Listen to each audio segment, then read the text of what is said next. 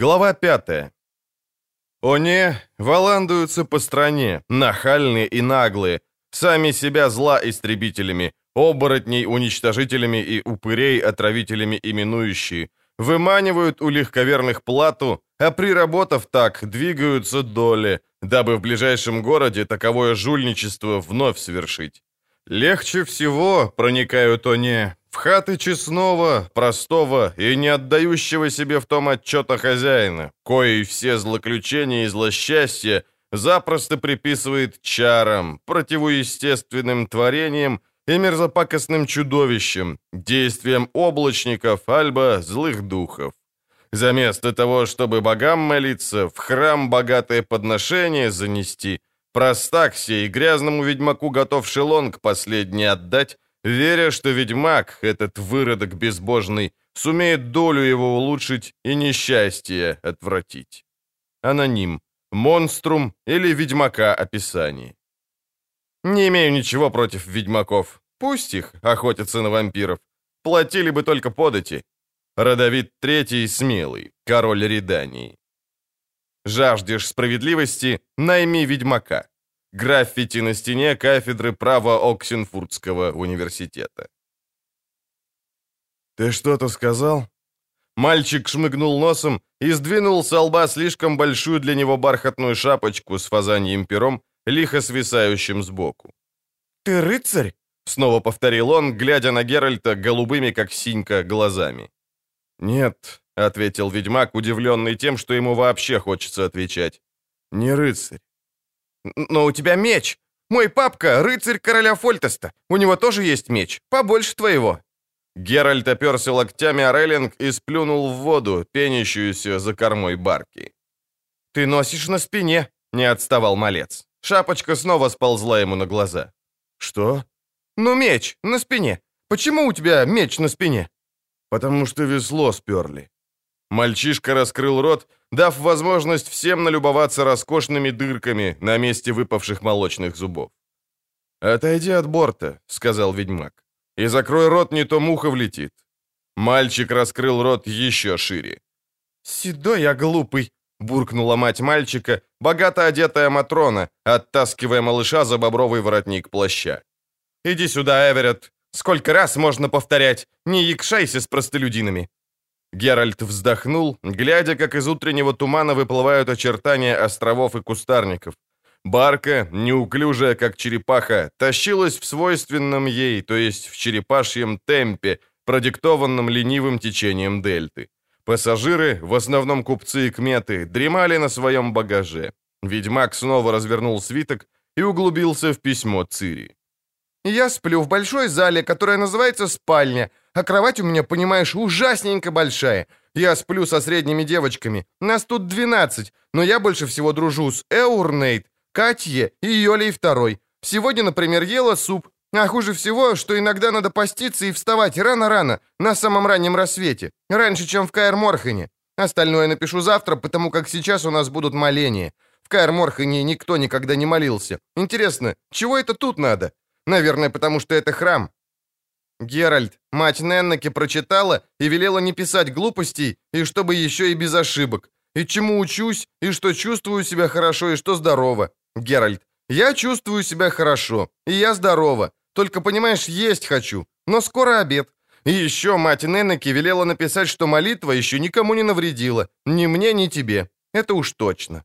Геральт, у меня снова есть свободное время, поэтому напишу, что учу. Читать и писать правильные руны, историю, природу, поэзию и прозу. Правильно разговаривать на всеобщем языке и на старшей речи. Я лучше всех по старшей речи, умею даже писать старшие руны.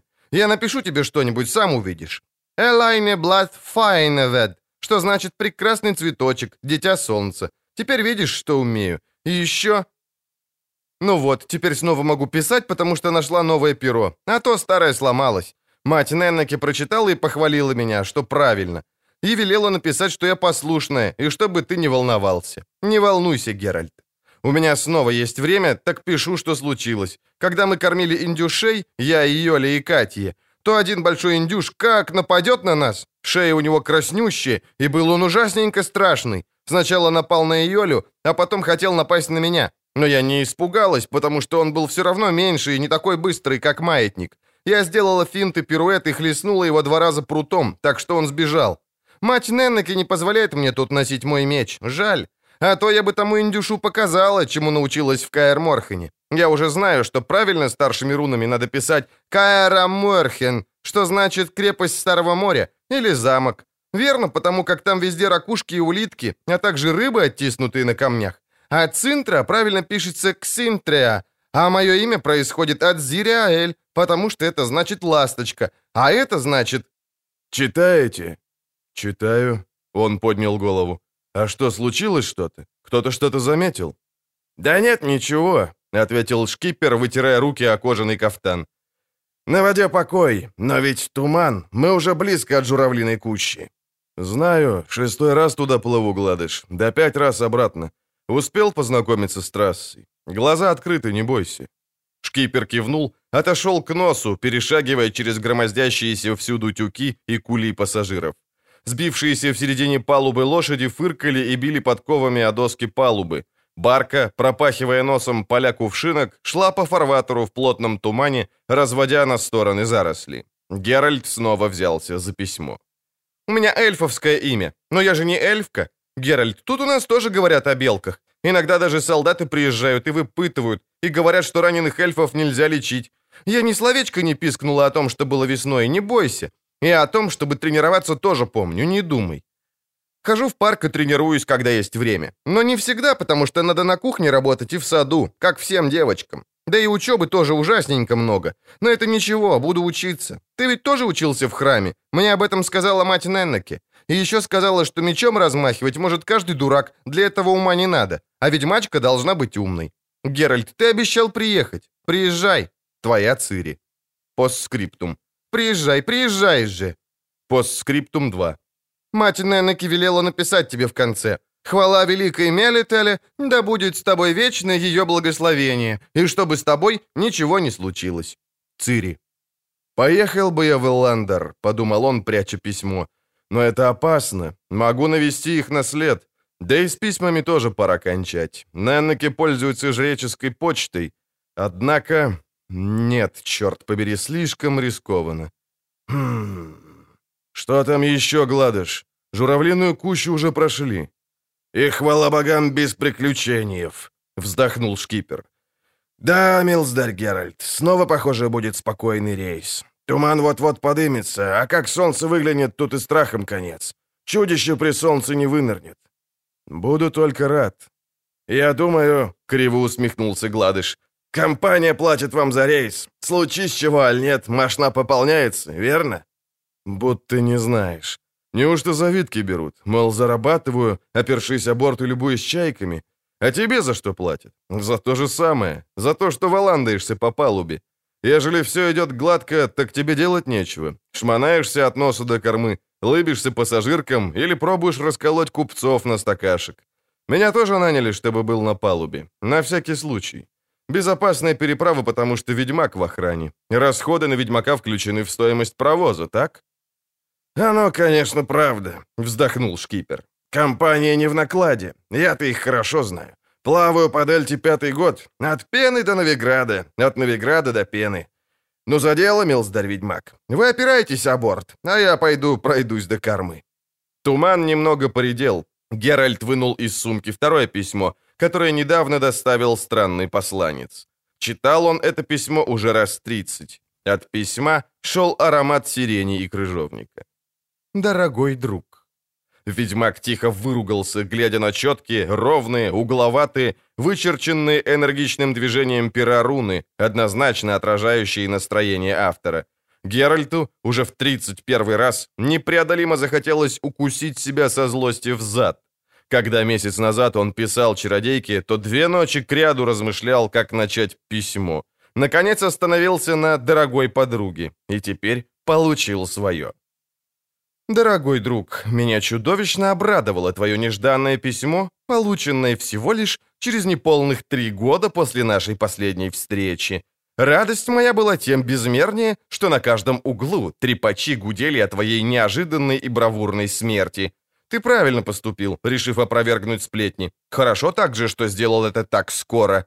Из твоего письма следует, что ты вел жизнь спокойную, размеренную, роскошно нудную и лишенную каких бы то ни было событий. В нынешние времена такая жизнь — недопустимый шик, дорогой друг, и я рада, что тебе это удалось. Меня тронула твоя неожиданная забота о моем здоровье, которую ты, дорогой друг, соизволил проявить. Спешу известить, что я действительно чувствую себя уже хорошо. Период недомогания позади. Я разделалась с хлопотами, описанием которых не хочу тебя утруждать.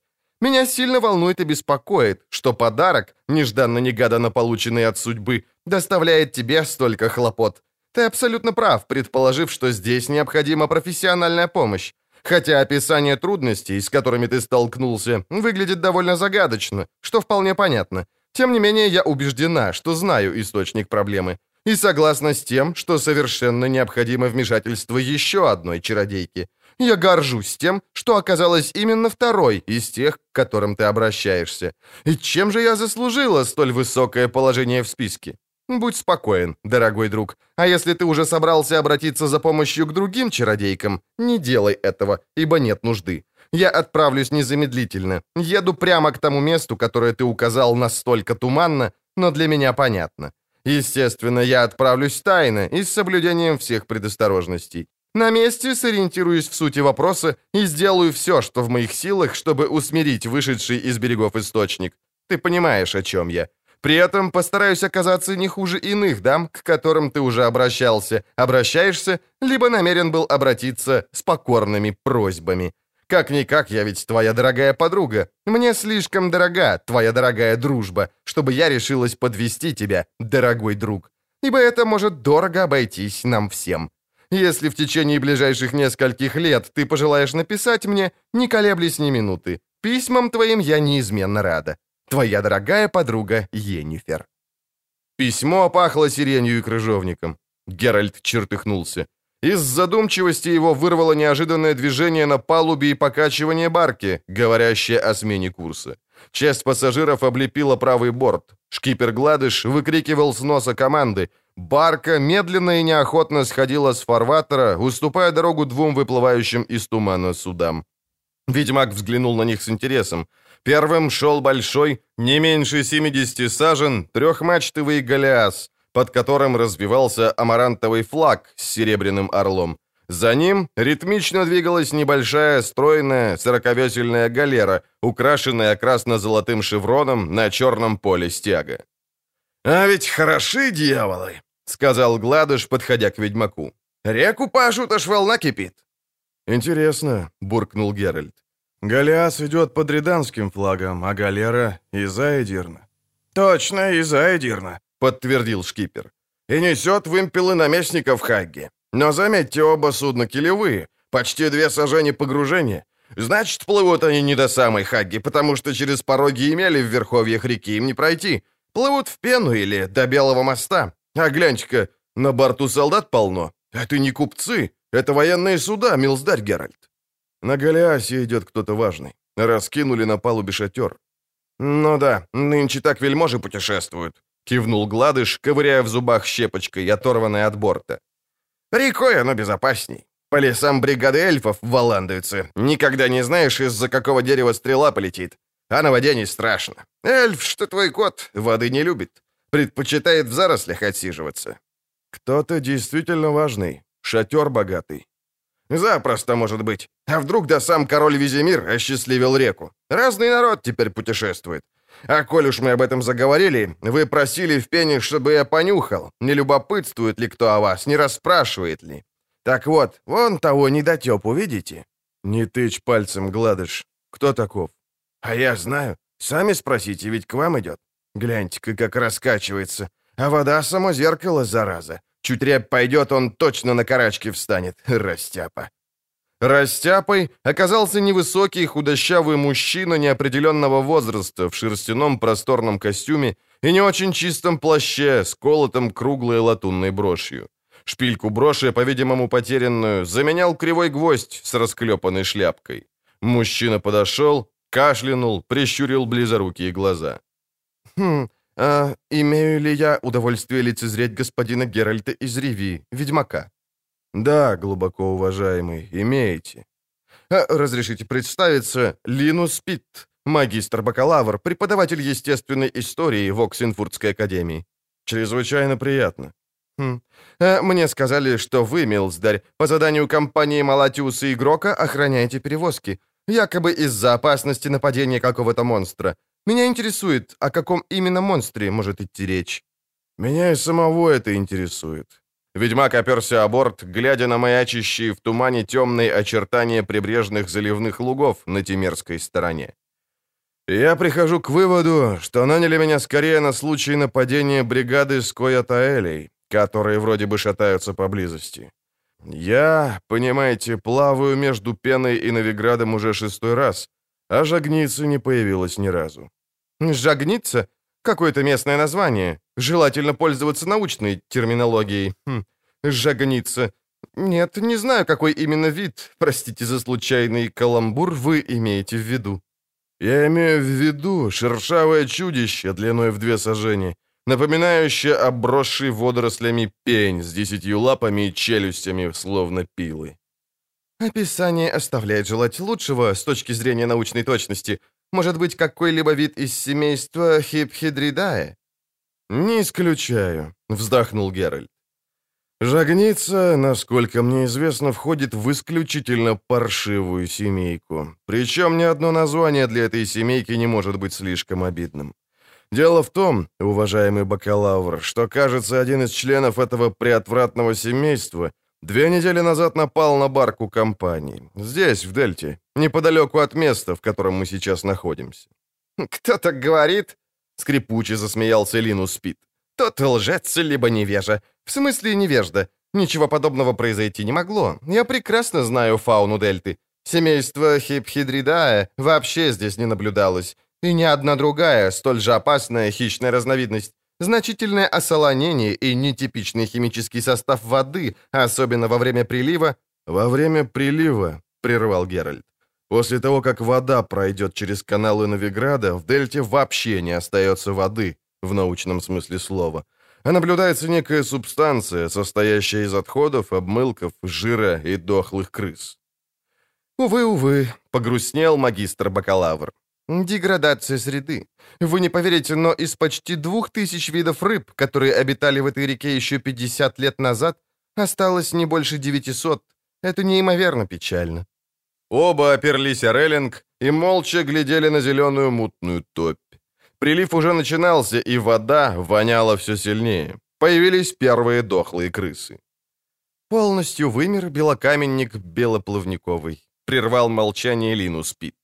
Исчезли кефаль, змееглав, султанохвостка, полосатый вьюн, марена, пескарь длинногубый, зубатка королевская. В сажениях в десяти от борта вода забурлила.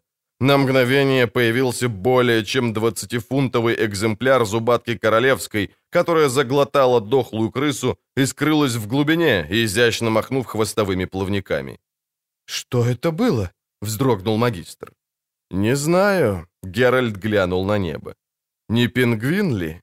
Ученый покосился на него, стиснув зубы. «Уж наверняка не ваша легендарная жагница. Мне говорили, якобы ведьмаки слывут серьезными знатоками некоторых редких видов. А вы мало того, что повторяете сплетни и сказки, так еще и пытаетесь вульгарно насмехаться надо мной. Вы вообще-то меня слушаете?» «Туман не поднимется», — тихо сказал Геральт. «М? Ветер слишком слаб. Когда мы войдем в рукава между островами, он еще больше послабеет. Мгла продержится до самого Новиграда». «Я плыву не в Новиград, а в Оксенфурт», — сухо известил Пит. «А туман? Не настолько уж он плотен, чтобы прикрыть навигацию, как вы думаете?» Мальчонка в шапочке с пером пробежал мимо них, сильно высунулся, пытаясь прутиком подцепить бьющуюся о борт крысу. Геральт подошел, вырвал у него прутик. «Шел отсюда! Не подходи к борту!» «Ма! Эверетт, сейчас же ко мне!» Магистр-бакалавр выпрямился, проницательно глянул на ведьмака. «Вы, похоже, действительно верите, что нам что-то угрожает». «Господин Питт», — сказал Геральт как можно спокойнее. «Две недели назад что-то стащило двух человек с палубы одной из барок компании, в тумане. Не знаю, что это было. Может, как раз ваша гефидра или как ее там. Может, пескарь длинноусый. Но я думаю, жагница. Ученый надулся. Предположение, менторским тоном заметил он, должны зиждиться на солидном научном фундаменте, а не на болтовне и сплетнях. Я же говорю, гефидра, которую вы упорно именуете жагницей, в водах дельты не наблюдается. Она была уничтожена добрых полвека назад, в частности, благодаря деятельности вам подобных персон, готовых незамедлительно убивать все, что уродливо выглядит, не размышляя, без исследований, без наблюдений, не думая об экологической нише. Геральту вдруг захотелось честно ответить, что он думает о жагнице и о ее экологической нише, но он раздумал, а вместо этого спокойно сказал. «Господин бакалавр, одной из тех, кого утащили с палубы, была беременная женщина. Она хотела охладить в воде опухшие ноги. Теоретически рассуждая, ее ребенок когда-нибудь мог бы стать ректором вашего многоуважаемого учебного заведения. Что вы скажете о таком подходе к экологии? Антинаучный, эмоциональный и субъективный подход. Природа руководствуется собственными законами. И хоть законы сии жестоки и бескомпромиссны, исправлять их не следует. Это борьба за существование. Магистр перегнулся через рейлинг и сплюнул в воду. А уничтожение видов, даже хищных, оправдать нельзя ничем. Что скажете? Скажу, что высовываться опасно. Неподалеку может оказаться жагница. Хотите на собственном опыте проверить, каким образом жагница борется за существование? Линус Пит отпустил рейлинг и быстро отскочил. Слегка побледнел, но самообладание тут же вернулось к нему. Он снова надул губы. «Надо думать, вы много знаете об этих фантастических жагницах, Милздарь-ведьмак». «Несомненно, меньше, чем вы. А не воспользоваться ли нам оказией? Просветите меня малость, господин бакалавр. Сообщите немного сведений о водных хищниках. Охотно послушаю. Не так будет тянуться путешествие». «Смеетесь?» «Ни в коем случае. Я действительно хотел бы заполнить пробелы в образовании». «Хм, если действительно, почему бы и нет? Тогда послушайте. Семейство Хипхидридая, входящее в отряд амфипода или обоеногих, охватывает четыре известные науки вида. Два из них живут исключительно в тропических водах. В нашей климатической зоне встречается в настоящее время довольно редко лишь небольшая хипхидра лангикауда, а также достигающая несколько больших размеров хипхидра маргината. Обителью обоих видов являются стоячие либо медленно текущие воды. Это действительно хищные виды, использующие в качестве пищи теплокровных существ. Хотите что-либо добавить? Пока нет. Слушаю, затаив дыхание. М да. В книгах можно найти упоминание о подвиде псевдо-хипхидра, живущем в болотистых водах Ангрена, Однако в последнее время ученый Бумблер из Альдесберга доказал, что это совершенно самостоятельный вид из семейства Мордидая, иначе загрызцев. Представители этого вида питаются исключительно рыбами и малыми земноводными. Их назвали Ихтиворакс бумблери. «Повезло же чуду», — усмехнулся ведьмак. «Уже в третий раз назвали». «То есть?» «Существо, о котором вы говорите, это жряк, на старшей речи, носящий название Синерея. Если ученый Бумблер утверждает, будто жряк питается исключительно рыбами, то отсюда я могу сделать вывод, что этот ученый муж никогда не купался в озерке, в котором обитает жряк. Но в одном Бумблер прав, с жагницей у жряка столько же общего, сколько у меня с лисой.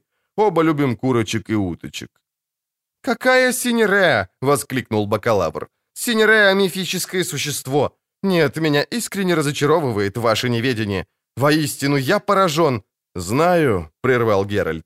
«Я многое теряю при ближайшем знакомстве. Тем не менее, позволю себе сделать несколько замечаний к вашим теориям, глубоко уважаемый господин Пит. Так вот, жагницы всегда жили в Дельте и продолжают тут жить. Правда, было время, когда казалось, что они вымерли, потому что они питались маленькими тюленями». «Карликовыми морскими свиньями, обитающими в реках», — поправил магистр. Не будьте невеждой, не путайте тюленей с... Питались морскими свиньями. А морских свиней истребили, так как они походили на тюленей, и поставляли тюленей мех и жир. Позже в верховьях реки прорыли каналы, понастроили дамб и плотин. Течение ослабло, дельта заилилась и заросла, а жагница мутировала, приспособилась. Не понял? Люди восстановили ее пищевую цепочку. Дали ей других теплокровных существ вместо морских свиней. По дельте стали возить овец, крупный рогатый скот, свиней. Жагницы мгновенно сообразили, что любая плывущая по дельте барка, баржа или плот, или каменга — это одно огромное блюдо со жратвой. А мутация? Вы говорили о мутации. Это вот, выражаясь по-научному, жидкое дерьмо, Геральт указал на зеленую воду. Жагницы кажутся по вкусу, стимулирует рост. Эта стерва, похоже, может достигать таких размеров, что запросто стаскивает с плота корову. А уж тянуть с палубы человека для нее вообще пустяк. Особенно с палуб тех барок, которые компания использует для перевозки пассажиров. Сами видите, как глубоко она сидит в воде. Бакалавр-магистр быстренько, насколько возможно и как того позволяли телеги и багаж, попятился от борта. «Я слышал всплеск», — шепнул он, всматриваясь в туман между группами растительности. «Милздарь-ведьмак, я слышал...» «Спокойнее. Кроме плеска слышен еще и скрип весел в уключенных. Это таможенники с Риданского берега. Увидите, сейчас они тут появятся и устроят такую бучу, какую не сумели бы сотворить три, а то и четыре жагницы». Мимо пробежал Гладыш. Громко выругался, пытаясь не придавить мальчонку в шапочке с пером, который путался у него под ногами. Пассажиры и купцы, страшно взволнованные, шибуршили свое имущество и пытались спрятать контрабанду. Немного погодя, о борт стукнулась большая лодка, и на палубу барки прыгнули четверо юрких, злых и очень шумливых мужчин. Они сразу же взяли шкипера в кольцо и принялись грозно кричать, пытаясь придать своим персонам и функциям видимость значительности, а затем активно накинулись на багаж и имущество пассажиров. «Досматривают еще до того, как мы причалили», — посетовал Гладыш, подходя к ведьмаку и магистру. «Противозаконно разве нет? Ведь мы еще не на Реданской земле. Редания на правом берегу в полуверсте отсюда». «Нет», — возразил бакалавр. Граница между Реданией и Тимерией проходит по фарватеру Пантара. А как тут, мать его, этот фарватер найти? Это дельта. Островки и заливные луга постоянно меняют положение. Фарватер что ни день другой. Кара господня. Эй, сукин кот, поставь багор на место, не то я тебе задницу надеру. Благородная госпожа, глядите за ребенком. Кара господня. Эверетт, брось, испачкаешься. Что в сундуке? Верещали таможенники. «Эй, развязывай тюк! Это чья телега? Валюта есть?» «Есть, говорю, валюта! Темерские или нельфгарские деньги?» «Вот так выглядит таможенная война», прокомментировал кутерьму Линус Пит, делая умную мину. Визимир заставил Новиград ввести у себя право склада. Фольтест из Тимерии ответил реторсионным, то есть абсолютным правом склада в Изиме и горсвяления, и тем самым здорово подсек риданских купцов. Тогда Визимир поднял пошлины на тимерские изделия. Защищает, видите ли, риданское хозяйство. Тимерию заполняют дешевые товары из нельфгарских мануфактур, а ремесленникам конкуренции не выдержать. «Короче говоря», — усмехнулся Геральт, «Нильфгард товаром и золотом помаленьку подбирает под себя то, чего не смог взять оружием. Тимерия не защищается? Фольтест не вводит блокады южных границ?» «А как? Товар идет через Махакам, через Бругге, через Верден, через порты Цидариса. Купцов интересует исключительно прибыль, а не политика. Если король Фольтест закроет границу, купеческие гильдии поднимут дикий крик. «Валюта есть?» — буркнул, подходя заросший щетиной таможенник с кроваво-красными глазами. «Что-нибудь для досмотра?» «Я ученый».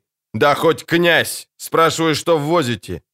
«Оставь их, Боротек», — сказал начальник группы, высокий и плечистый таможенник с длинными усами. «Ведьмака не признал. Привет, Геральт. Это твой знакомый ученый? Ваксенфурт, стало быть. И без багажа?» «Верно, Ваксенфурт. И без багажа». Таможенник вытащил из рукава огромный платок, протер лоб, усы и шею. «Ну и как нынче, Геральт? Чудовище объявлялось?» «Нет. А ты, Ольсен, может, что видел?» «Мне глядеть не досуг. Я работаю». «Мой папка», — встрял бесшумно подкравшийся Эверетт, — «рыцарь короля Фольтеста. У него усы еще длиннее. Во какие!» «Топай отсюда, молокосос!» — шугнул его Ольсен и тяжко вздохнул. «Может, есть малость водки, Геральт?» «Нет». «У меня есть», — удивил всех ученый муж из академии, вытаскивая из саквояжика плоский бурдючок. «А у меня закусь», — похвалился Гладыш, появляясь как из-под земли. «Копченые налимы».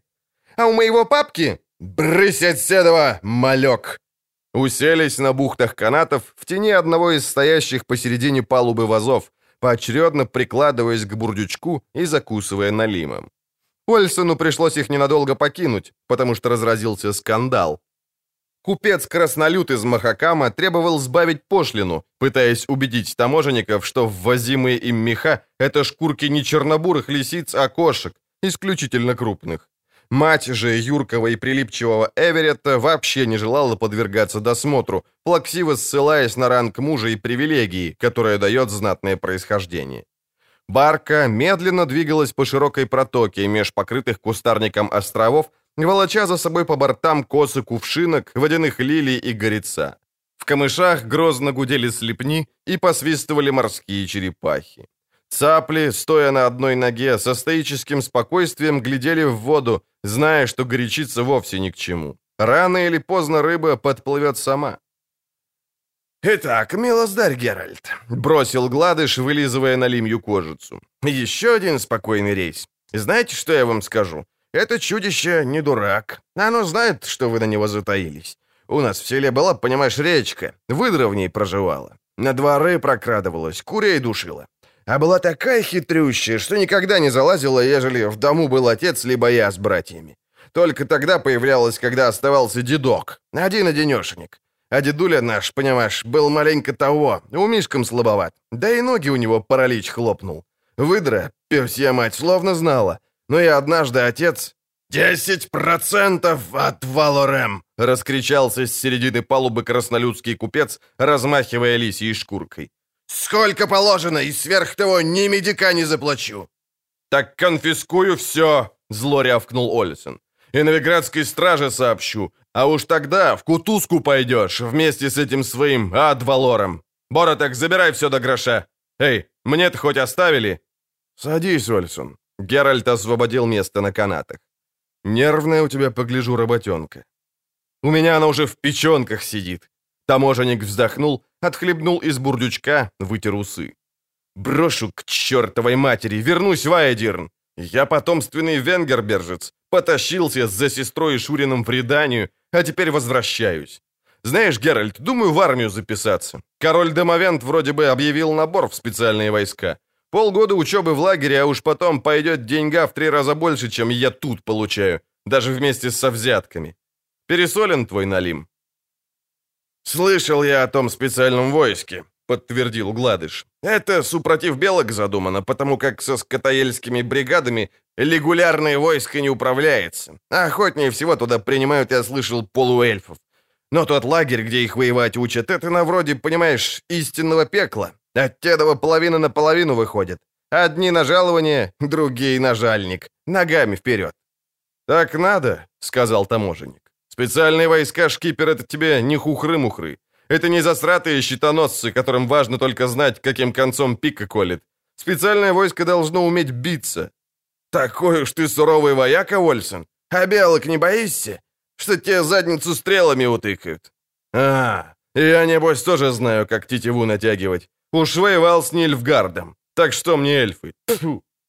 Говорят, вздрогнул Гладыш, Ежели кто живьем в руки попадет этим скотоелем, так лучше б ему не родиться. Замучают в усмерть. Ах, заткнись, шкипер. Плетешь, как баба какая, не весь чего. Война есть война. То ты врагу, то он тебе пинка под зад даст. Наши-то пойманных эльфов тоже не шибко жалуют. Тактика террора. Линус Спит выкинул за борт голову и хребет Налима. Насилие порождает насилие. Ненависть поселилась в сердцах, и отравила кровь побратима. «Чего-чего?» — скривился Ольсен. «Балакайте по-людски». Тяжкие времена настали. «Это уж точно», — подтвердил Гладыш. «Не иначе, понимаешь, большая война будет. Вороны каждый день густо по небу летают, похоже, падалем уже видится. А прорицательница Итли на конец света предрекла. Белый, говорит, свет придет, а за ним, понимаешь, белый хлад. Либо наоборот, забыл, как там было. А людишки треплются, мол, были уже знаки на небе. Ты лучше на фарватер глядишь, кипер, чем в небо-то зыриться, а то, глядь, на мели заползет твой корабль, не приведи господи. Ну вот и Оксенфурт, гляньте-ка, уж бочку видно. Туман явно поредел, так что стали видны на правом берегу поля и участок акведука. «Это, милостивые государи, экспериментальная установка для очистки стоков», похвалился магистр-бакалавр, отказавшись от очередного глотка водки. «Великий прогресс науки, огромные достижения Академии. Мы отремонтировали бывший эльфов акведук, каналы и отстойник, уже очищаем стоки со всего университета, городка, ближних сел и ферм. То, что вы называете бочкой, и есть отстойник. Огромный успех науки. «Головы ниже, головы!» — бросил Ольсен, прячась за фальшбортом. «В прошлом годе, когда эта штуковина взорвалась, так говно занесло аж до журавлиной кущи». Барка вошла в протоку между островами. Приземистая башня и акведук скрылись в тумане. Все облегченно вздохнули. «Ты плывешь по Оксенфуртскому рукаву, Гладыш?» — спросил Ольсен. «Сначала заверну в Грабовую бухту, за рыботорговцами и купцами с темерской стороны». «Хм, — почесал шею таможенник. «В бухту. Слушай-ка, Геральт, у тебя случайно нет каких-нибудь конфликтов с темерцами?» «А что, кто-то обо мне выспрашивал?» «В том-то и дело. Я, понимаешь, не забыл твои просьбы вылавливать таких, что тобой любопытствуют. Так вот, выпытывала о тебе темерская стража. Мне о том донесли темерские таможенники. У меня с ними дружба. Чем-то тут Геральт попахивает». «От воды?» — забеспокоился Линус Пит, оглянувшись на акведук и колоссальный успех науки. «От того говнюка?» — ткнул Гладыш пальцем Веверетта, постоянно вертевшегося поблизости. «Я не о том», — поморщился таможенник.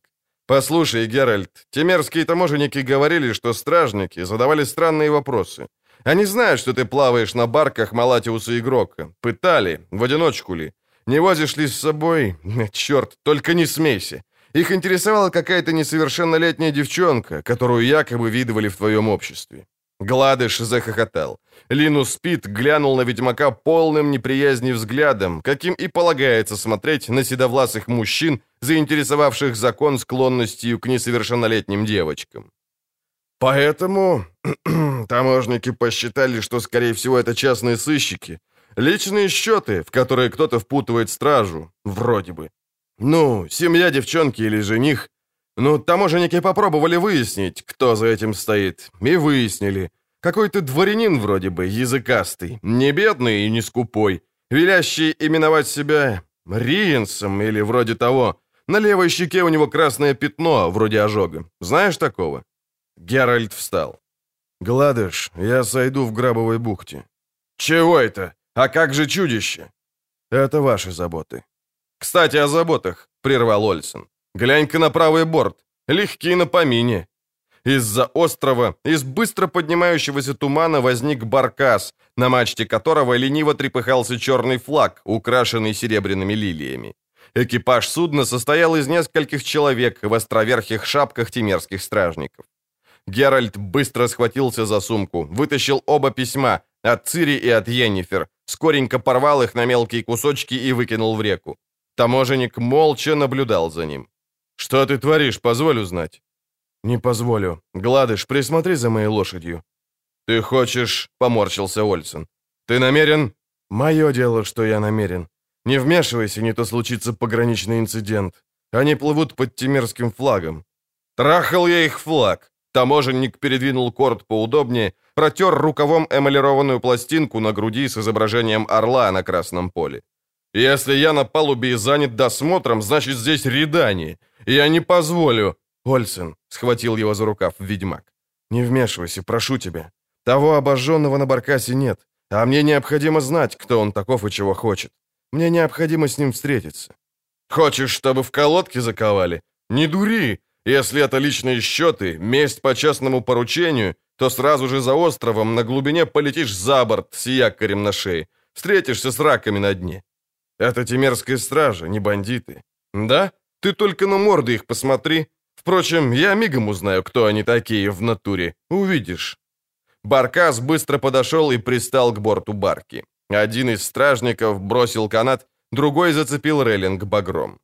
«Я шкипер!» Гладыш загородил дорогу трем запрыгнувшим на палубу людям. «Это судно компании Малатиус Игрока. В чем дело?» Один из людей, коренастый и лысый, бесцеремонно оттолкнул его рукой, толстый, как ветвь дуба. «Некий Геральт, именуемый Геральтом из Ривии», — загремел он, измеряя шкипера взглядом. «Есть таковой на борту?» «Нету». «Это я». Ведьмак переступил через сумки и тюки, подошел. «Это я, Геральт, именуемый Геральтом. В чем дело?»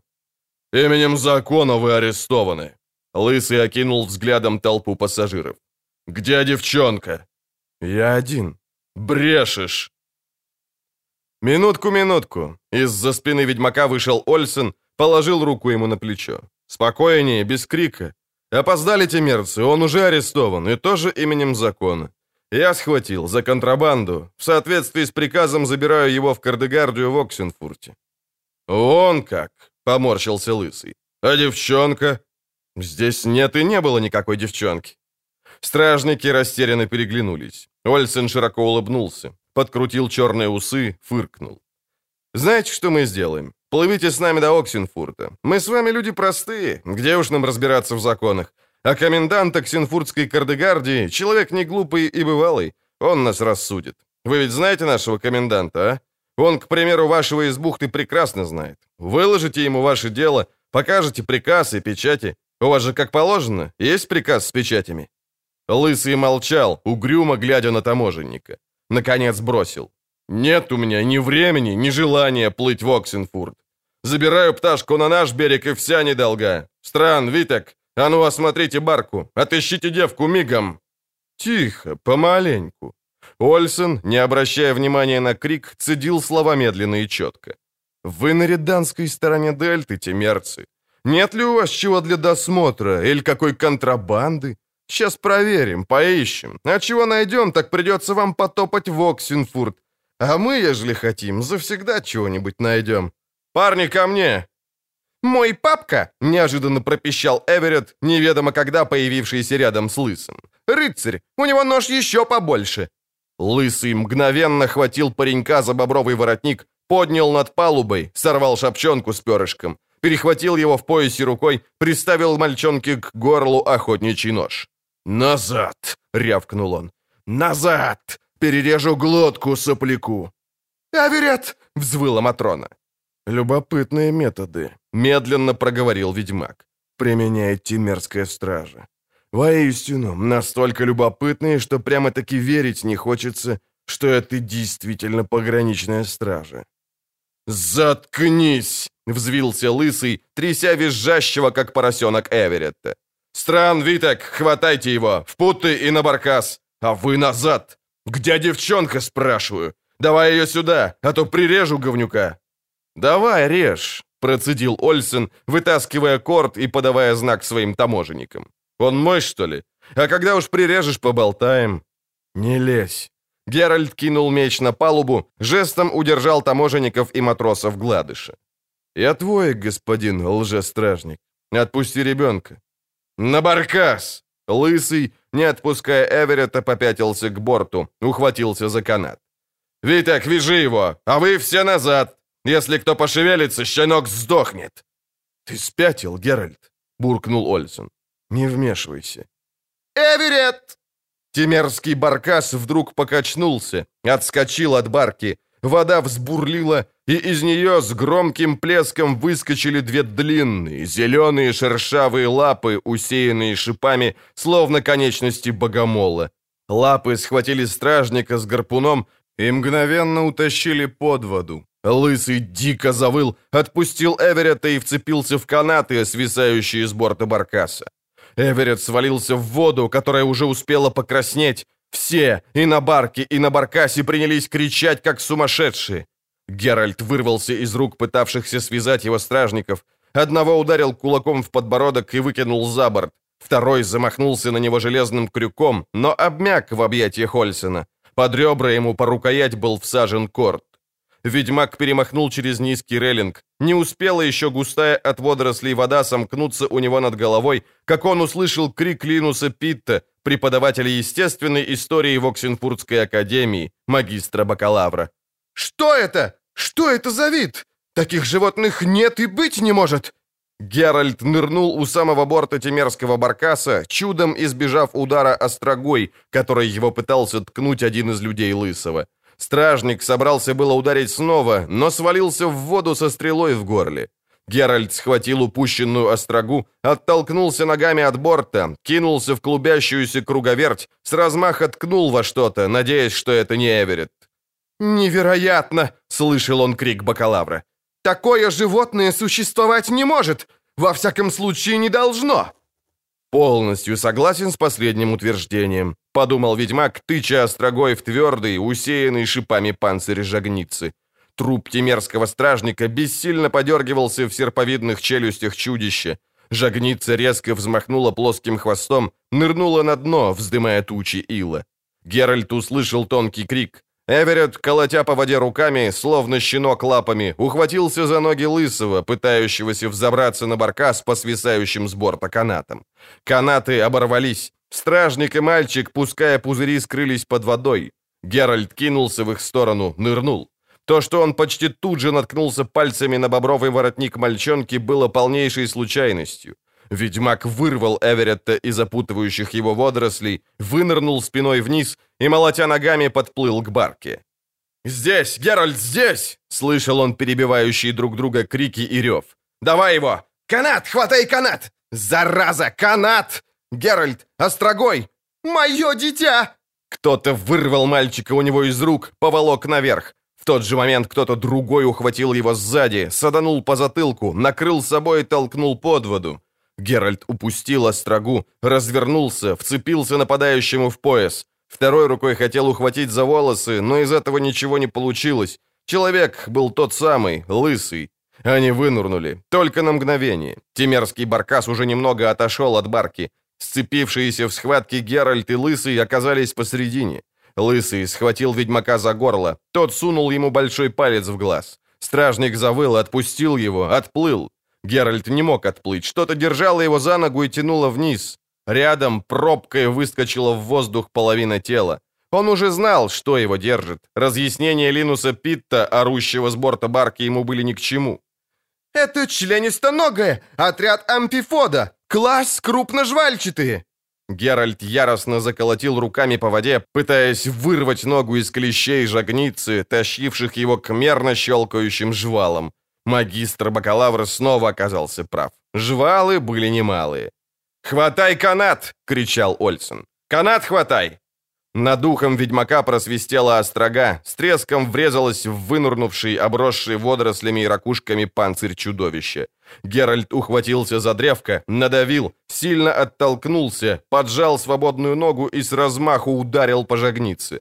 Вырвался из ее шипастых лап, оставив в них башмак, большую часть брюк и немало кожи. В воздухе, в основном мимо цели, засвистели новые остроги и гарпуны. Жагница убрала лапы, махнула хвостом, грациозно нырнула в зеленую глубь. Геральт ухватился за канат, который свалился ему прямо на лицо. Багор, болезненно поранив бок, подцепил его за пояс. Он почувствовал рывок, поехал вверх, подхваченный множеством рук, перевалился через рейлинг и рухнул на доски палубы, истекая водой, илом и кровью. Рядом толпились пассажиры, экипаж барки и таможенники. Краснолюд, везший Миха особо крупных чернобурых кошек, и Ольсен стреляли из луков, перегнувшись через фальшборд. Эверетт, мокрый и зеленый от водорослей, стучал зубами в объятиях матери, ревел и объяснял всем, что он не хотел. «Милздарь Геральт!» — кричал у него над ухом Гладыш. «Вы живы?» «Черт побери!» — ведьмак выплюнул водоросли. Стар я уже для этого, слишком стар. Рядом краснолюд спустил тетиву, и Ольсен радостно заорал. «Прямо в брюхо! О-хо-хо! Прекрасный выстрел, господин арбалетчик! Эй, Боротек, верни ему деньги! Своим выстрелом он заработал таможенную скидку!» «Постойте!» — прохрипел ведьмак, тщетно пытаясь встать. «Не поубивайте всех, черт побери! Мне нужен хоть один живой!» «Одного-то мы оставили, того лысого, что со мной припирался. Остальных перестреляли. А плешивый вон он, там плывет. Сейчас выловим. Давайте гарпун». «Открытие! Великое открытие!» — кричал Линус Пит, прыгая у борта. Совсем новый, неведомый науке вид, совершеннейший уникум. Ах, как я вам благодарен, милздарь-ведьмак! Отныне этот вид будет фигурировать в книгах как Геральтия Максилиоза Питти. «Уважаемый бакалавр», — щелкнул зубами Геральт, «если вы взаправду хотите меня отблагодарить, то пусть эта холера называется Эверетия». «Тоже красиво», — согласился ученый. «Ах, какое открытие! Какой уникальный, изумительный образец! Наверняка единственный, живущий в Дельте». «Нет», — неожиданно угрюмо сказал Гладыш. «Не единственный. Гляньте». Прилегающий к недалекому островку ковер желтых кувшинок дрогнул, резко заколыхался. Они увидели волну, а потом огромное, продолговатое, напоминающее гнилой ствол тела, быстро перебирающее многочисленными конечностями и щелкающее челюстями. Лысый оглянулся, дико взвыл и поплыл, калашматя по воде руками и ногами. «Какой экземпляр! Какой экземпляр!» Быстро записывал возбужденный до предела Пит. Головные хватательные конечности, четыре пары челюстиножек, сильный хвостовой веер, острые клещи. Лысый снова оглянулся и завыл еще пронзительнее, а Эверетия Максилиоза Питти вытянула хватательные головные конечности и сильнее взмахнула хвостовым веером. Лысый поднял фонтаны брызг в отчаянной и безнадежной попытке спастись. «Да будет вода ему водкой», — сказал Ольсон, но шапки не снял.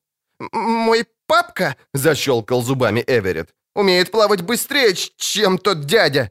«Уберите ребенка», — буркнул ведьмак. Чудовище раззявило клещи, щелкнуло челюстями. Линус Пит побледнел и отвернулся. Лысый коротко вскрикнул, захлебнулся и скрылся под водой. Вода запульсировала темным кармином. «Зараза!» Геральт тяжело опустился на палубу, сел. «Слишком уж я стар для этого. Чересчур стар». Что уж тут говорить, Лютик был прямо-таки влюблен в городок Оксенфурт. Территорию университета окружали стены, а вокруг стен раскинулось второе кольцо. Большое, шумное, пыхтящее, бурлящее и галдящее кольцо городка деревянного, пестроцветного городка Оксенфурт с узкими улочками и островерхими крышами, городка Оксенфурт, который жил академией, жаками, преподавателями, учеными, исследователями и их гостями, жил наукой и за счет науки и знаний, жил тем, что обычно сопутствует процессу познания, ибо из отходов и осколков теории в городке Оксенфурт рождались практика, сделки и доходы. Поэт медленно ехал по грязной, забитой народом улочке, минуя мастерские, лавки, магазины и магазинчики, в которых благодаря Академии изготовляли и продавали десятки тысяч изделий и прелестей, недоступных в других уголках мира, изготовление которых в других уголках мира считалось невозможным либо нерентабельным. Он миновал трактиры, кабаки, лотки, будки, ларьки, стойки и переносные прилавки, источавшие захватывающие дух ароматы экзотических, неведомых в других уголках мира блюд, приготовленных неведомыми в других уголках мира способами, с добавками и приправами, которых в других уголках мира и не знали, и не использовали. Это был Оксенфурт, Пестрый, веселый, шумный и ароматный городок чудес, в который ловкие и инициативные люди ухитрялись превратить сухую и бесполезную, казалось бы, теорию, понемногу просачивающуюся сквозь университетские стены. Было это также и городок увеселений, вечерних гуляний, постоянного праздника и непрекращающегося кутежа. Улочки днем и ночью гремели музыкой, пением, звоном бокалов и стуком кружек, ибо известно, ничто так не усиливает жажды, как процесс усвоения знаний. Несмотря на то, что распоряжением ректора студентам и бакалаврам запрещалось пить и гулять до наступления темноты, в Оксенфурте пили и гуляли круглые сутки, поскольку известно, что если что-то и может усилить жажду еще больше, нежели процесс усвоения знаний, так это именно полный либо частичный запрет употреблять горячительное. Лютик подбодрил своего темно-гнедого мерина и поехал дальше, пробиваясь сквозь заполняющие улочки толпы. Перекупщики, лоточники и бродячие мошенники шумно рекламировали свои товары и услуги, еще больше усиливая и без того царящий вокруг беспредельный хаос. «Кальмары! А вот кому жареные кальмары?» «Мазь от коросты, только у меня. Надежная, изумительная мазь. Коты ловчие, коты чародейские. Только послушайте, добрые люди, как они меня учат.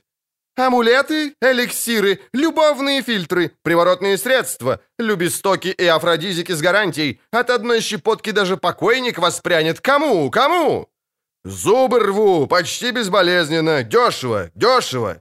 «Что значит дешево?» — заинтересовался Лютик, грызя надетого на прутик жесткого, как подошва кальмара. «Два геллера в час!» Поэт вздрогнул, пнул меренно ногой, украдкой оглянулся. Два типа, следовавшие за ним от самой ратуши, остановились около цирюльни, прикидываясь, будто их заинтересовали цены цирюльничьих услуг, выписанные мелом на доске. Лютик не дал себя обмануть, знал, что их действительно интересует. Он проехал мимо огромного здания борделя под розовым бутоном, где, как было известно всем, предлагались изысканные, неведомые либо непопулярные в других уголках мира услады. Искушение заглянуть на часок вызвало кратковременную, но интенсивную борьбу холодного лютикового рассудка с его же поэтическим характером. Победил рассудок. Лютик вздохнул и двинулся к академии, стараясь не замечать кабаков, из которых вырывались веселые и призывные звуки. Нет, что ни говори, а Трубадур любил городок Оксенфурт.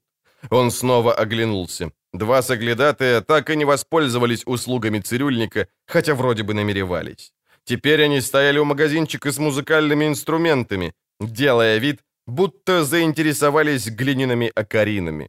Продавец из кожи вон лез, расхваливая товар в надежде заработать. Лютик знал, что пыжился он напрасно.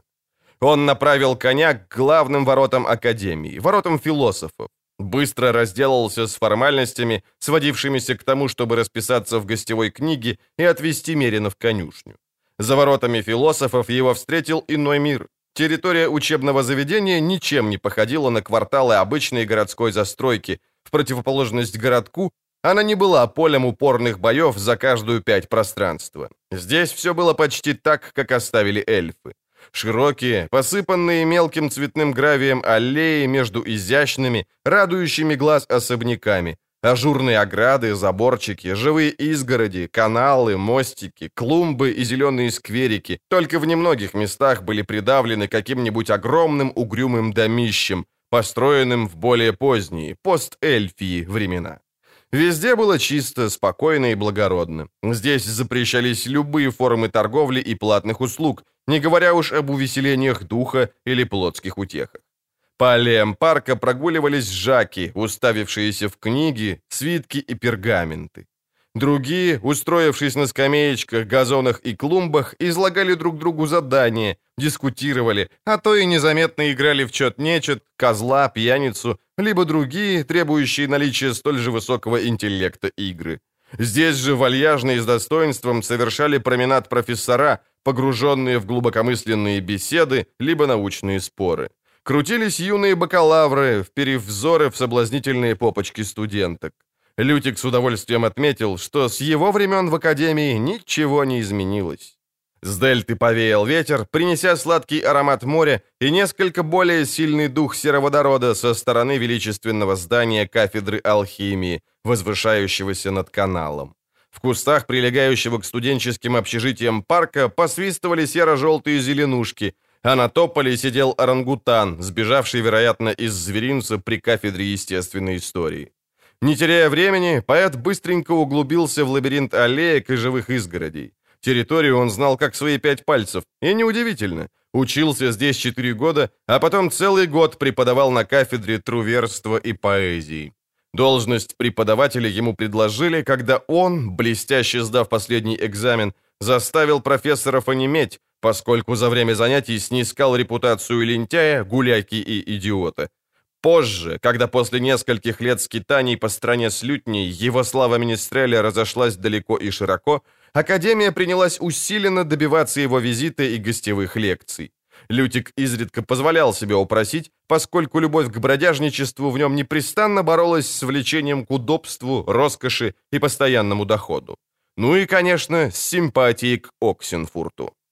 Он оглянулся. Два типа, которые так и не приобрели ни акарин, ни свирелей, ни гуслей, следовали за ним на некотором отдалении, внимательно рассматривая верхушки деревьев и фасады домов.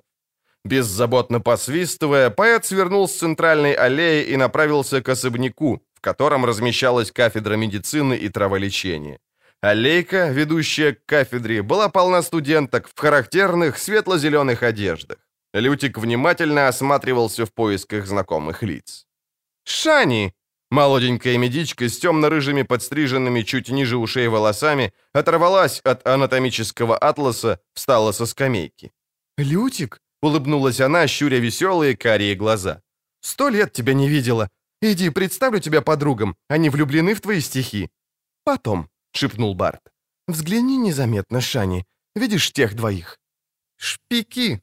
Медичка сморщила курносый носик, фыркнула, не впервой изумляя Лютика тем, как легко жаки распознают разведчиков, шпионов и осведомителей. Антипатия, испытываемая студенческой братьей к секретным службам, была притчей во языцах, хоть и не вполне поддавалась рациональному объяснению.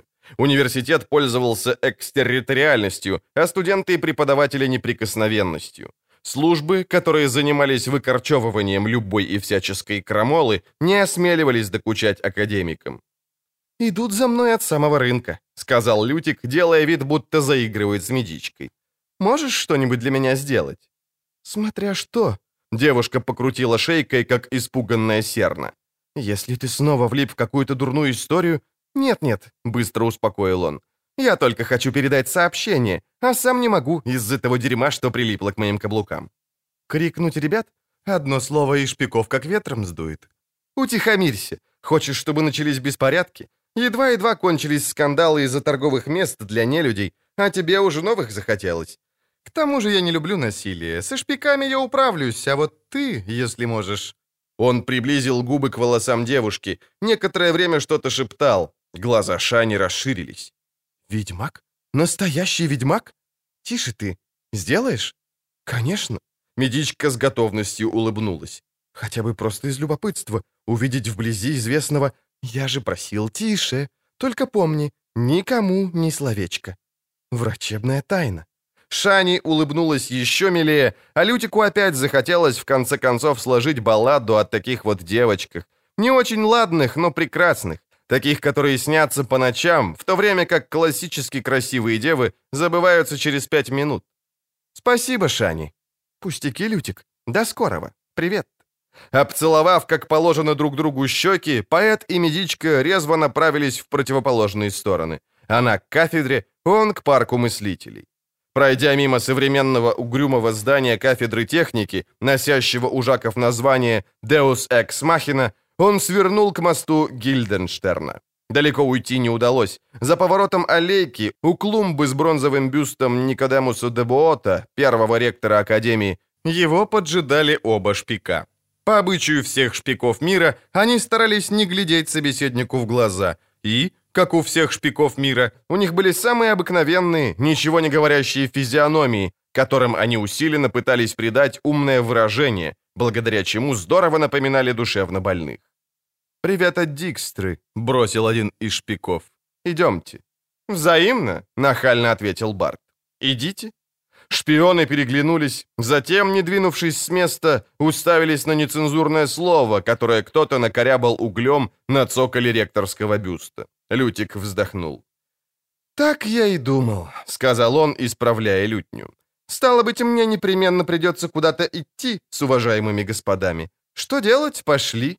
Вы впереди, я сзади. В данном конкретном случае возраст должен уступить красоте почетное место в строю». Дикстра, шеф секретных служб короля Визимира Реданского, на шпиона не походил. Особенно далеко он отступал от стереотипа, в соответствии с которым шпион непременно должен быть невысоким, тощим, с крысоподобной мордочкой и маленькими проницательными глазками, зыркающими из-под черного капюшона. Дикстра, как было известно Лютику, капюшонов никогда не носил и отдавал предпочтение одежде светлых тонов. В нем было почти 7 футов росту, а весил он, вероятно, не намного меньше 13 пудов. Когда он скрещивал руки на груди, а скрещивать он их любил, это выглядело так, словно два кашалота пристроились на ките. Что касается черт лица, прически и цвета волос, то он походил на свежеотмытого Борова. Лютик знал очень немногих людей, внешность которых была бы столь обманчива, как у Дикстры. Потому что этот боровоподобный гигант, казавшийся вечно сонным, разбухшим кретином, обладал необычайно живым умом и немалым авторитетом. Популярная при дворе короля Визимира поговорка гласила, что если Дикстра утверждает, что на улице полдень, хотя там стоит непроглядная темень, значит, следует обеспокоиться судьбами солнца. Однако сейчас Лютика волновало и не без оснований другое. «Лютик», — сонно проговорил Дикстра, скрещивая кошелотов на ките. «Ты дурья башка. Ты законченный идиот. Неужто тебе обязательно надо испоганить все, за что бы ты ни взялся? Хоть один единственный раз в жизни ты можешь сделать что-нибудь нормально. Мне известно, что тебе около сорока. Выглядишь ты на тридцать. Думаешь, будто тебе немногим больше двадцати, а поступаешь так, якобы тебе всего лишь десять. Я это понимаю, потому-то, как правило, даю тебе точнейшие указания. Я говорю тебе, когда, как и что ты должен сделать. И у меня постоянно такое ощущение, словно я говорю в пустоту. «А у меня», — ответил поэт, набравшись наглости, «постоянно такое ощущение, будто ты раскрываешь рот исключительно ради тренировки губ и языка. Давай переходи к конкретным вопросам, исключай из речи риторические построения и никчемное красноречие. В чем дело на сей раз?» Они сидели за большим дубовым столом, меж заставленных книгами и заваленных кулонами пергамента шкафов, на самом верхнем этаже ректората, в арендуемых помещениях, которые Дикстра игриво именовал кафедрой новейшей истории, а Лютик — кафедрой практического шпионажа и прикладной диверсии. Было их, включая поэта, четверо. Кроме Дикстры, в беседе участвовали еще две персоны. Одной из этих персон был, как обычно, Ори Ройвин, седой и вечно простуженный секретарь шефа риданских шпионов. Вторая была персоной не вполне обычной. «Ты прекрасно знаешь, о чем я», — холодно сказал Дикстра. «Однако, поскольку тебе доставляет удовольствие прикидываться идиотом, я не стану портить тебе настроение и разъясню понятными словами.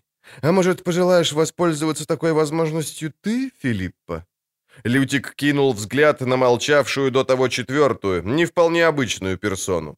Филиппа Эйльхарт, видимо, прибыла в Оксенфурт недавно, либо собиралась скорее уехать, потому что была не в платье, не в привычном ярком макияже и без любимой бижутерии из черных агатов.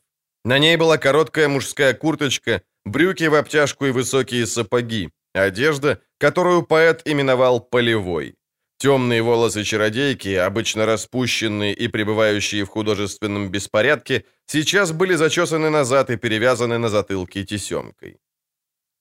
«Жаль терять время», — сказала она, поднимая красивые брови. «Лютик прав. Пора отказаться от ложного красноречия и эффектной, но пустой болтовни. Стоящая перед нами проблема проста и банальна». «О да», — усмехнулся Дикстра. «Банально. Опасный нильфгардский агент, который уже мог бы банально сидеть в моей наилучшей тритогорской тюрьме, банально сбежал, банально предупрежденный и спугнутый банальной дурью господ Лютика и Геральта. Мне доводилось видеть людей, отправляющихся на эшафот за значительно меньшие банальности. Почему ты не уведомил о подготовленной вами засаде, Лютик? Разве я не приказал информировать меня о всех намерениях ведьмака? «Я ничего не знал о планах Геральта», — убежденно солгал Лютик.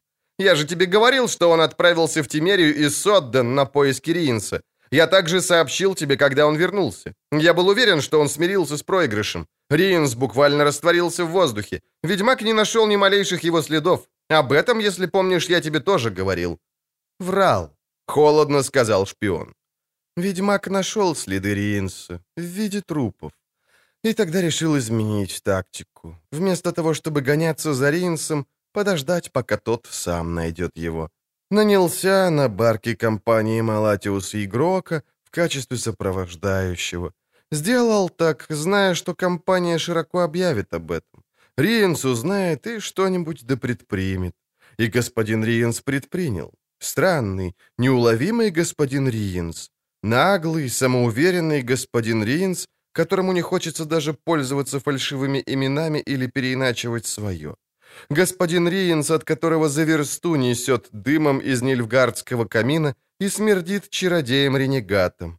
Правда, Филиппа?» Чародейка не сказала ни да, ни нет. Она молчала, изучающе и проницательно глядя на Лютика. Поэт опустил глаза, неуверенно кашлянул. Он не любил таких взглядов. Привлекательных женщин, в том числе и чародеек, Лютик делил на чрезвычайно приятных, просто приятных, неприятных и очень неприятных. Чрезвычайно приятные на предложение отправиться в постель отвечали радостным согласием, просто приятные – веселым смехом. Реакцию неприятных предсказать было затруднительно. К очень неприятным Трубадур относил тех, в отношении которых уже одна мысль о соответствующем предложении вызывала дрожь и слабость в коленках.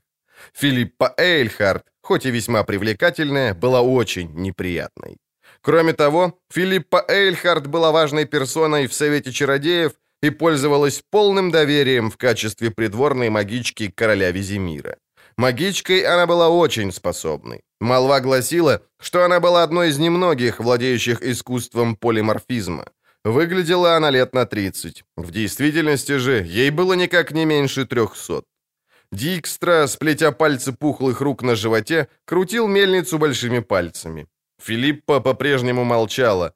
Ори Ройвен кашлял, хлюпал носом, беспрерывно поправлял просторную тогу. Тога походила на профессорскую покроем, но выглядела так, словно Ори получил ее не от Сената, а откопал на свалке.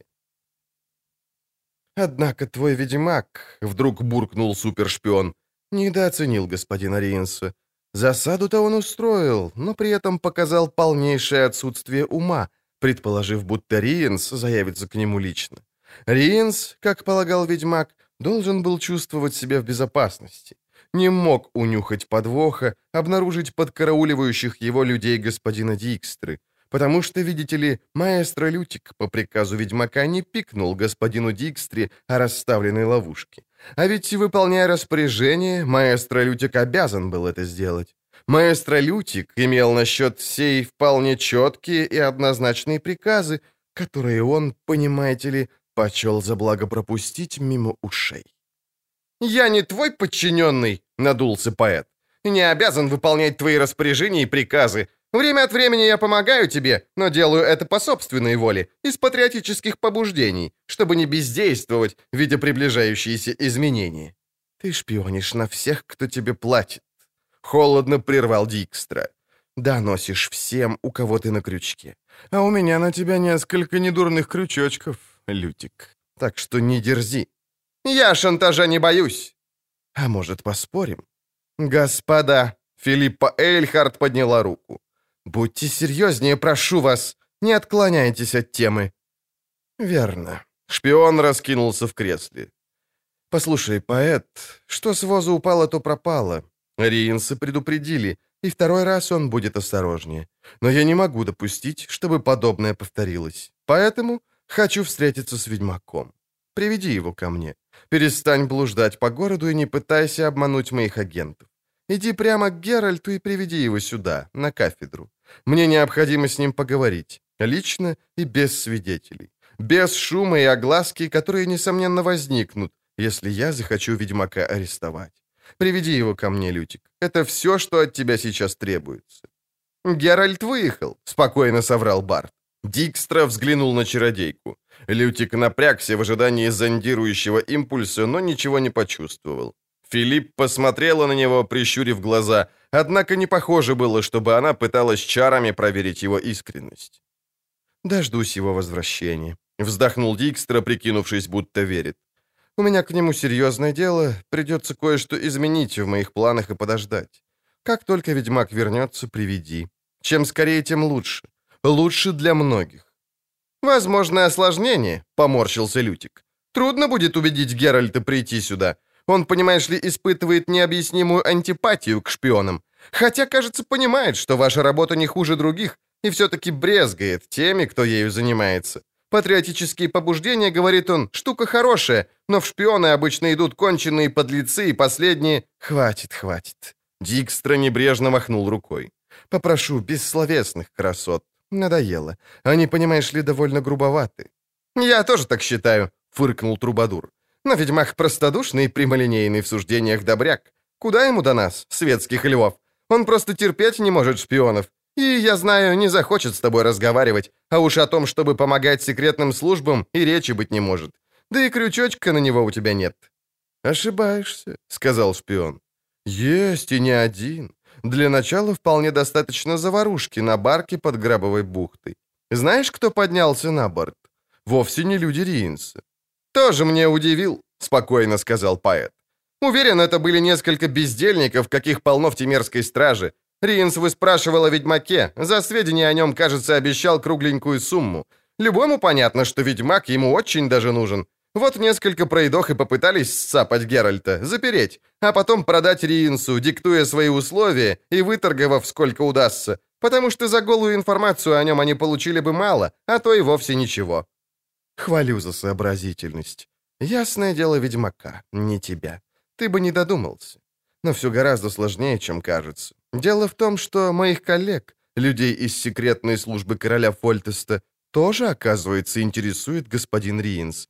Они разгадали план пройдох, как ты их назвал. Это они вошли на барку, они намеревались сапать ведьмака. Возможно, в качестве приманки для Риинса, а может, с другой целью. Ведьмак под Грабовой бухтой уделал тимерских агентов, Лютик. Их шеф очень, очень зол. Так говоришь, Геральт выехал? Надеюсь, не в Тимерию. Оттуда он может и не вернуться.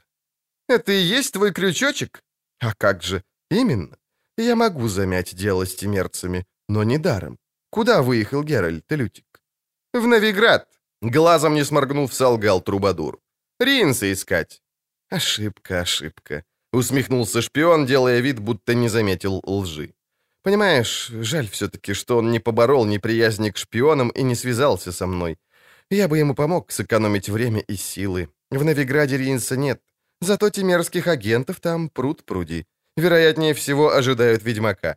Они уже уразумели то, о чем я знаю давно. А именно, что если ведьмака Геральта из Ривии спросить определенным образом, он ответит на множество вопросов. Вопросов, которые начинают задавать себе секретные службы всех четырех королевств. Уговор прост. Ведьмак приходит сюда, на кафедру, и отвечает на эти вопросы мне. Вот и все. Я угомоню тимерцев и обеспечу Геральту безопасность.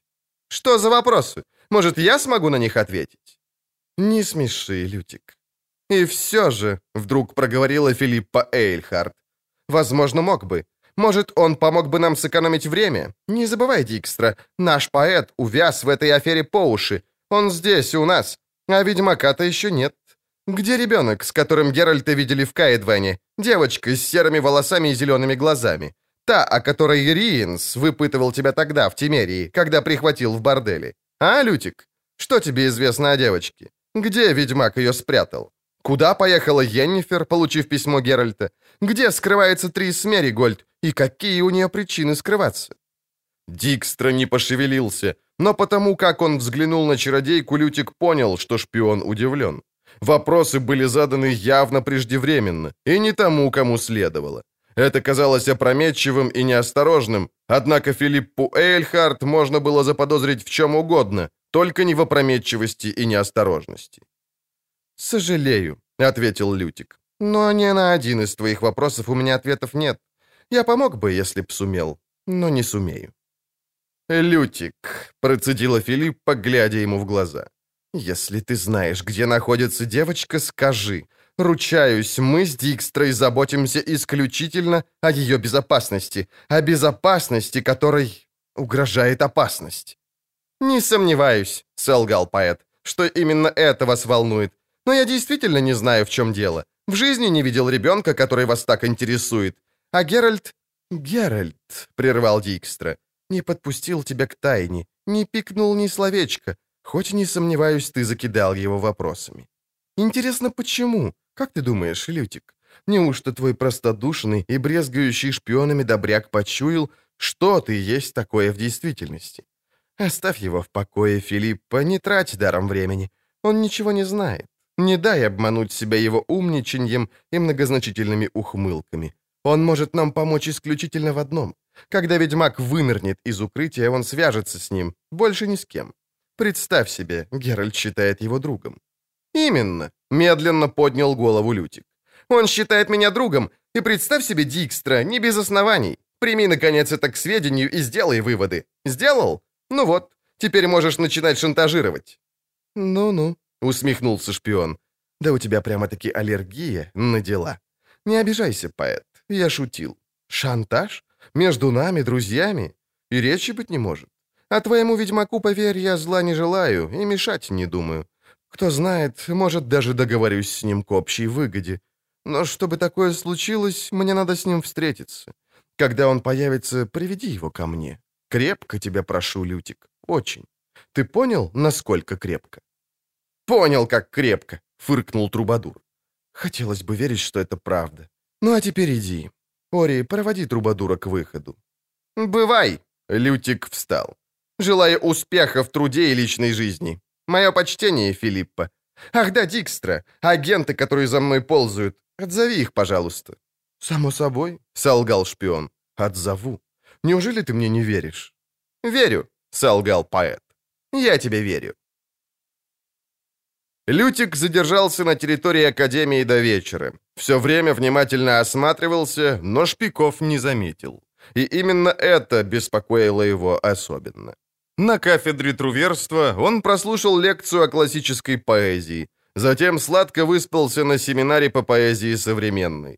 Разбудил его знакомый бакалавр, и они отправились на кафедру философии, чтобы принять участие в затянувшемся, но бурном диспуте на тему сущности происхождения жизни. Еще не успело стемнеть, как половина дискутантов была пьяна в стельку, а остальные рвались в рукопашную, пытаясь перекричать друг друга и создавая невообразимый шум и гам. Все это было поэту на руку. Он незаметно выбрался на чердак, вылез через чердачное оконце, спустился по водосточной трубе на крышу библиотеки, перескочил, чуть не сломав ног, на крышу прозекторской. Оттуда добрался до забора, прилегающего к стене сада. За густыми зарослями крыжовника отыскал дыру, которую расширил сам, будучи студентом. Дальше раскинулся городок Оксенфурт. Лютик смешался с толпой, потом быстро прошмыгнул боковыми переулками, петляя, словно преследуемый гончими заяц. Добравшись до каретного сарая, укрылся в тени. Переждав добрых полчаса и не заметив ничего подозрительного, забрался по лестнице на чердак, перескочил на крышу дома знакомого пивовара, Вольфганга Амадея Козлобородика. Цепляясь за обросшие мхом черепицы, добрался до окна нужной мансарды. В комнатке за окном горела масляная лампа. Не твердо стоя на водосточном желобе, Лютик постучал в свинцовый переплет. Окно не было закрыто и поддалось при легком нажиме. «Геральт! Эй, Геральт!» «Лютик, погоди, не входи, пожалуйста». «Что значит «не входи»? Как так «не входи»?» Поэт толкнул окно. «Ты не один, что ли? Может, аккурат трахаешь кого?» Не дожидавшись ответа, да и не ожидая его, он перебрался на подоконник, свалив лежащие там яблоки и луковицы. «Геральт!» — засопел он и тут же умолк, а потом чертыхнулся в полголоса, глядя на светло-зеленую одежду медички, валяющуюся на полу. Раскрыл от удивления рот и чертыхнулся снова. Всего он мог ожидать, только не этого. «Шани!» — покрутил он головой. «А, чтоб меня...» «Попрошу без комментариев». Ведьмак сел на кровати, а Шани подтянула простыню под самый нос. «Ну, входи уж». Геральт потянулся за брюками. «Коли влез через окно, значит, дело серьезное. Потому как, если не серьезное, я немедля выкину тебя через то же окно». Лютик слез с подоконника, сбросив оставшиеся луковицы. Сел, придвинув ногой табурет. Ведьмак поднял с пола одежду, свою из шани. Мина у него была сконфуженная. Одевался он молча. Медичка, прячась у него за спиной, возилась с рубашкой. Поэт нахально рассматривал ее, мысленно подыскивая сравнения и рифмы к форме маленьких грудок и золотистому при свете масляной лампы цвету ее кожи. «Ну, в чем дело, Лютик?» Ведьмак щелкнул застежками высоких ботинок. «Выкладывай». «Собирайся», — сухо ответил поэт. «Надо срочно выехать». «Сколь срочно?» «Невероятно срочно». «Шани... Шани сказала мне о шпиках, которые за тобой следили. Надо понимать, ты не потерял их». «Ничего ты не понимаешь». «Ринс». «Хуже». «В таком случае действительно не понимаю. Минутку. Риданцы? Тритогор? Дикстра?» «Угадал». Это еще не повод. Это уже повод, прервал Лютик. Их интересует не Риенс, Геральт. Их интересует девочка и Йеннифер. Дикстра желает знать, где они. Он заставит тебя выдать ему это. Теперь понимаешь? Теперь да. Смываемся вместе. Через окно? Обязательно. Шани, справишься? Не первое окно в моей жизни. Медичка одернула на себе одежду. «Не сомневаюсь», — внимательно глянул на нее поэт, рассчитывая на то, что обнаружит достойный рифм и метафор румянец, но просчитался. Веселье в глазах и наглая ухмылка — вот и все, что он увидел. На подоконник беззвучно опустилась большая серая сова. Шани тихо вскрикнула. Геральт потянулся за мечом. «Не дури, Филиппа», — сказал Лютик. Сова исчезла, а на ее месте возникла неловко присевшая Филиппа Эйльхарт. Чародейка тут же спрыгнула в комнату, разглаживая волосы и одежду. «Добрый вечер», — сказала она холодно. «Представь меня, Лютик». Геральт из Ривии, Шани с медицинского. А сова, которая так ловко летела следом за мной, вовсе и не сова, а Филиппа Эйльхарт из Совета Чародеев, в настоящее время на службе у короля Визимира, украшение Тритогорского двора. Жаль, у нас тут только один стул». «Вполне достаточно». Чародейка уселась на освобожденный трубадуром табурет, окинула присутствующих томным взглядом, немного подольше остановилась на Шани. Медичка, к удивлению Лютика, вдруг зарделась. «В принципе, то, с чем я прибыла, касается исключительно Геральта из Ривии», начала Филиппа после недолгого молчания. «Однако я сознаю, что удалять отсюда кого-либо было бы бестактно, а посему...» «Я могу выйти», — неуверенно сказала Шани. «Не можешь», — проворчал Геральт. «Никто не может, пока ситуация не прояснится. Я прав, милсдарня Эйльхарт?» «Для тебя просто Филиппа», — улыбнулась чародейка. «Сейчас не доправил хорошего тона, и никому не надо выходить, никто мне не мешает. В крайнем случае удивляет. Ну что ж, жизнь — непрерывная цепь неожиданностей, как говаривала одна моя знакомая, наша общая знакомая Геральт. Изучаешь медицину, Шани? Который курс?» «Третий», — пробормотала девушка. А, Филиппа Эйльхард смотрела не на нее, а на ведьмака. «Семнадцать годков. Какой прекрасный возраст. Янифер многое бы дала за то, чтобы ей снова было столько же. Как думаешь, Геральт? Впрочем, при случае я сама ее спрошу». Ведьмак очень неприятно улыбнулся. «Спросишь, не сомневаюсь. Не сомневаюсь и в том, что сопроводишь свой вопрос комментариями. Не сомневаюсь также, что это тебя здорово развеселит. А теперь перейдем к делу, прошу». «И верно», — кивнула чародейка. «Самое время. А времени у тебя совсем немного. Лютик, вероятно, уже успел передать, что Дикстра вдруг воспылал желанием встретиться с тобой и побеседовать относительно места пребывания некой девицы. Дикстра получил соответствующие распоряжения от короля Визимира, поэтому, я думаю, он станет настойчиво просить тебя указать ему это место. «Ясно. Благодарю за предостережение. Одно только немного удивляет. Ты говоришь, Дикстра получил приказы от короля.